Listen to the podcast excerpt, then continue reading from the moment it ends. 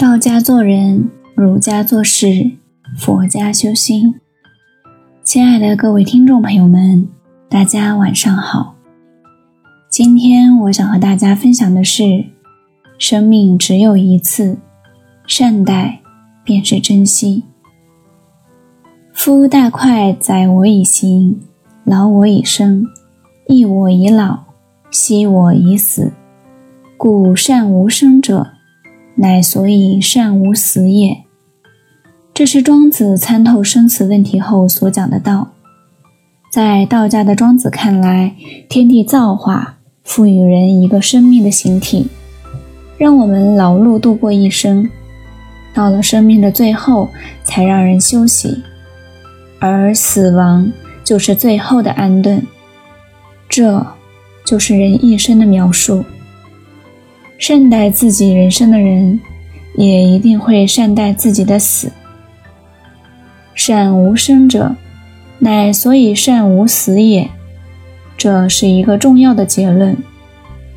用道家眼光来看，生命是虚无且短暂的，它在于一呼一吸之间，如流水般消逝，永远不复回。一个人只有真正认清了生命的意义、生命的方向，才能在忧苦中珍惜生命，善待他人，也善待自己。在荒凉的戈壁滩上，有一种小花，花呈四瓣，每瓣自成一色：红、白、黄、蓝。通常，它要花费五年的时间来完成根茎的穿插工作，然后一点点的积蓄养分，在第六年的春天，才在地面吐绿绽翠，开出一朵朵小小的四色鲜花。尤其让人惋叹的是，这种极难成长的小花，花期并不长，仅仅两天功夫。它便随母猪一起香消玉殒。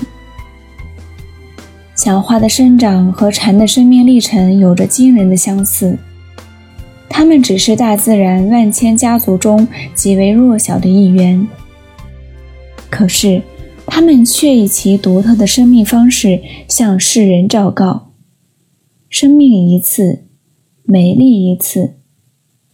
只有善待生命者，才能在人世中收获真正的快乐。她是一个年轻的护士，很多时候都是在病房里度过。病人床头的花开花谢，让她深刻地感受到生命的脆弱。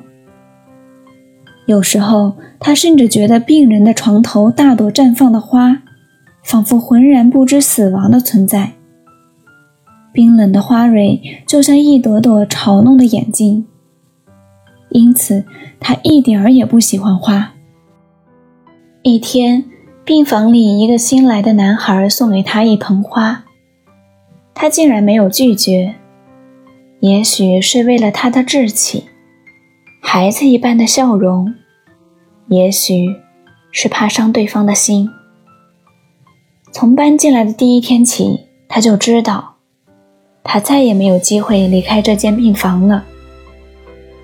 那次，他趁他不注意的时候，偷偷的溜到外面玩了。回来的时候，正好碰见了他。他像一个做错事的孩子，站在他面前，低着头，一声不吭。到了傍晚，他的桌子上多了一盆三色堇，紫、黄、红，斑斓交错。像蝴蝶展翅，又像一张顽皮的鬼脸。旁边还附上一张小条子。想知道你不高兴的样子像什么吗？他忍俊不禁。第二天，他就收到了他送的一盆太阳花，小小圆圆的红花，每一朵都是一个灿烂的微笑。想知道你笑的样子像什么吗？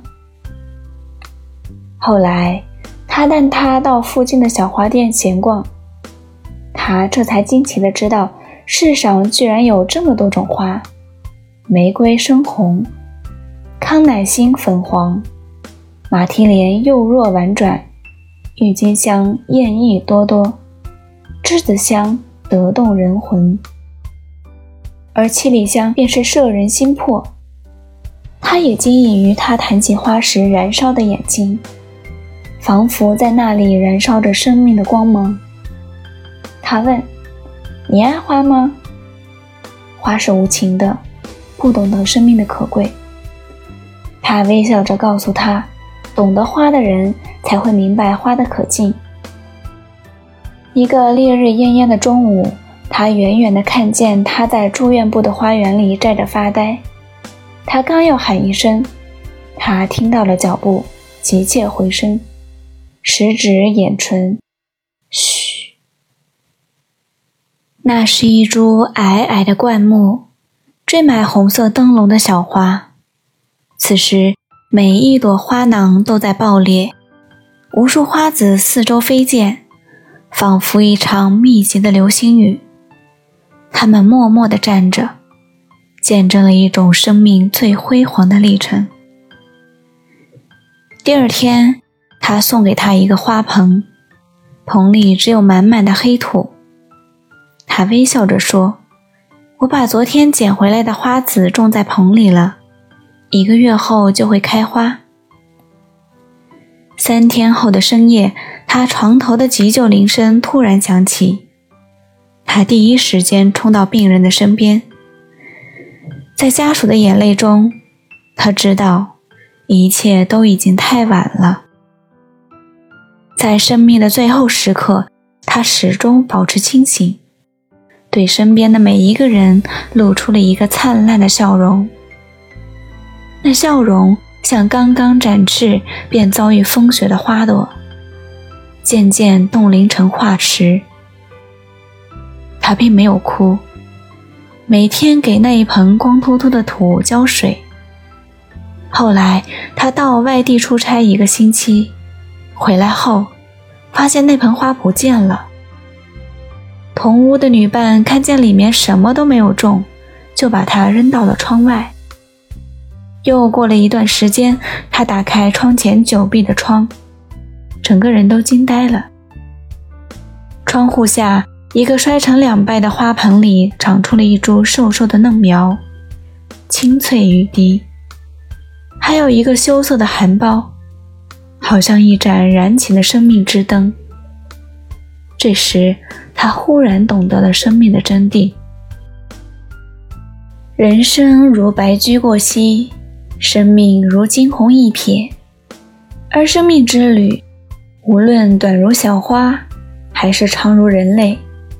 都应当珍惜这仅有一次的生存权利，让生命更精彩。我们理应在有限的时间里绽放生命的花朵，而不是被现实的痛苦、烦恼纠缠不清，反而使自己失落在不必要的忧苦中。一个真正善人生的人，能够主宰自己的生命，无论待人。还是处事，都能不厌不倦。就像故事中的男孩，虽然遭受病痛折磨，但依然对人生充满着热爱。这就是道家所提倡的人生哲学，很值得现代人好好体悟和把握。好了，我们今天的分享到这里就结束了，感谢大家的聆听，我们下期再会。